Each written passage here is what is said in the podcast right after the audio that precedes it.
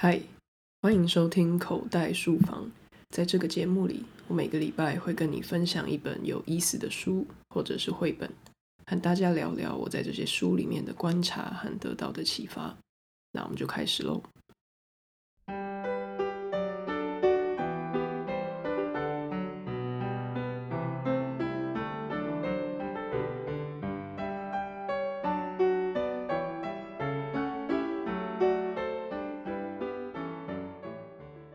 今天要介绍的这本绘本书名叫做《蓝色大树》，是一本由伊朗作者阿敏哈山扎德夏里夫在二零一八年所画的一本绘本。接下来我会朗读一下这个绘本的内容。蓝色大树。从前，在某座城的中央有一棵蓝色大树，这棵树高攀天际。十分壮观，它是前所未见、独一无二的蓝色大树。湛蓝无比的大树分支，还从每扇门窗伸进一幢幢房子里。正因为时时相伴，于是它成为居民生活里不可或缺的一部分。没有人不喜欢蓝色大树，只有一个人例外——国王。他十分明白，这棵树的光彩与宏伟远远胜过他的宫殿。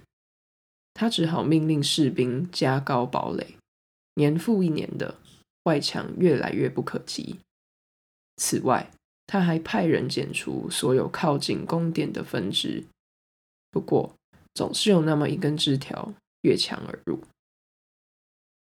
每当国王出巡，士兵们只能行经枝条较为稀疏的街道，但这并非易事。结果就在某一天，国王不得不俯身穿越，这让人民忍不住发笑。国王勃然大怒，命令士兵们砍掉蓝色大树。城里的人们试图阻止这些士兵，却也只是枉然。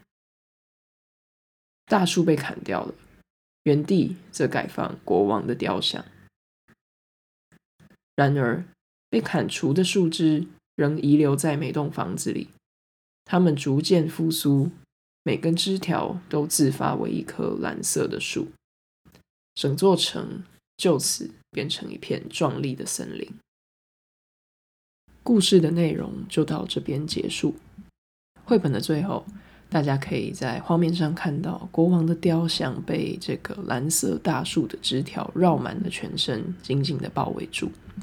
那整本绘本的最后一页，作者写上了这样的一句话：他写说，幸好这世界上仍有抹灭不了的东西。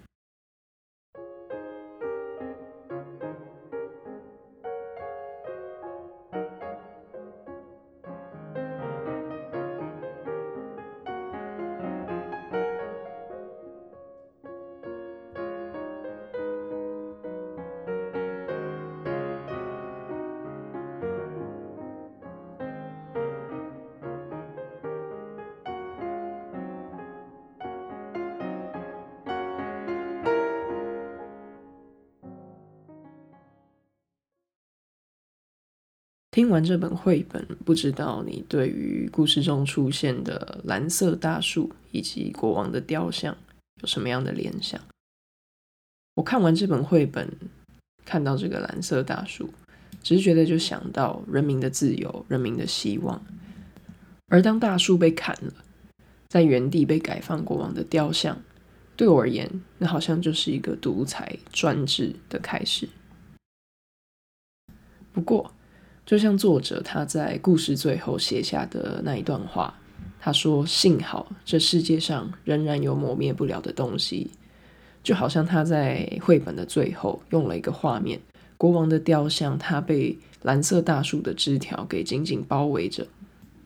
那我在猜测，作者他可能就是试图的在用这个画面告诉读者，人民对自由的渴望。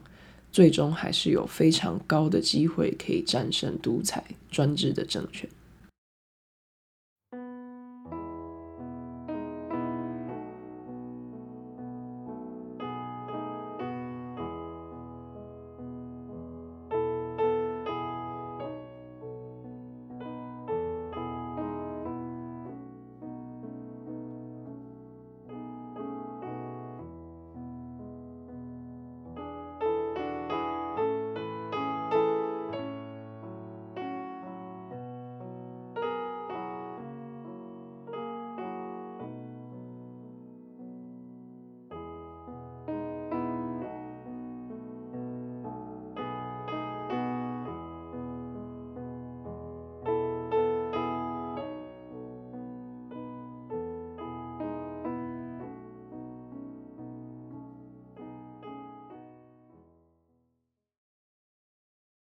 那除了蓝色大树的隐喻，还有国王雕像的隐喻，我还想到了一个问题，就是我们在现实生活中有什么样的工具，或有什么样的方法，可以去避免我们国家的统治者可以毫无限制的就伤害，甚至是砍掉象征人民自由、人民权利的这棵蓝色大树？那我想，在大部分的民主宪政国家里面，这个工具、这个方法就是宪法。那么，宪法这个工具它能为我们做什么？我们为什么要关心宪法？要回答这个问题，我想跟各位推荐一本书，这是法律白话文他们在二零二一年写的一本，叫做《宪政热映中》。作者他们在序的地方。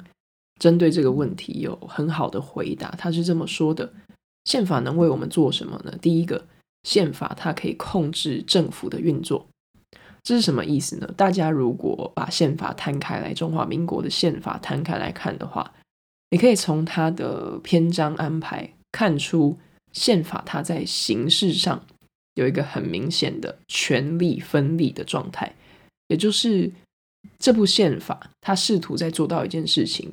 把政府的权力、力量的力分开到总统，分开到行政院，分开到立法院、司法、考试、监察，甚至是各个地方自治团体身上。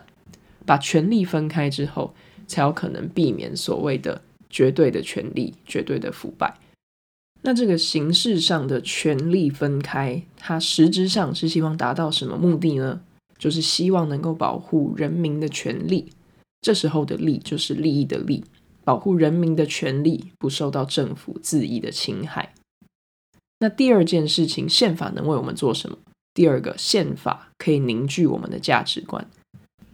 法律白话文在序里面用同性伴侣是否能够合法收养第三方子女的例子来回答这个问题。那有一段话，我觉得他写的非常好，这边就念一下。他写说。当社会规范的某些做法跟我们锁定在宪法的价值有所出入，就像不让同志伴侣共同收养第三方的孩子，这时候我们就可以拿写在宪法里面的平等权，主张立法者应该要比照异性婚公平对待，来确保美好价值不会被违反。所以回到一开始的问题。宪法能为我们做什么？我们为什么要关心宪法？回扣到《蓝色大树》这本绘本里面在谈的，蓝色大树它就像是人民生活中对自由的渴望，我们的基本权利。我们在民主宪政的国家里面，我们自己手上有什么样的工具可以去防止我们的政府、我们的统治者恣意的侵害或者不保障我们与生俱来？生而为人，应该要平等享有的权利。那那个最重要的工具，其实就是我们今天谈的宪法。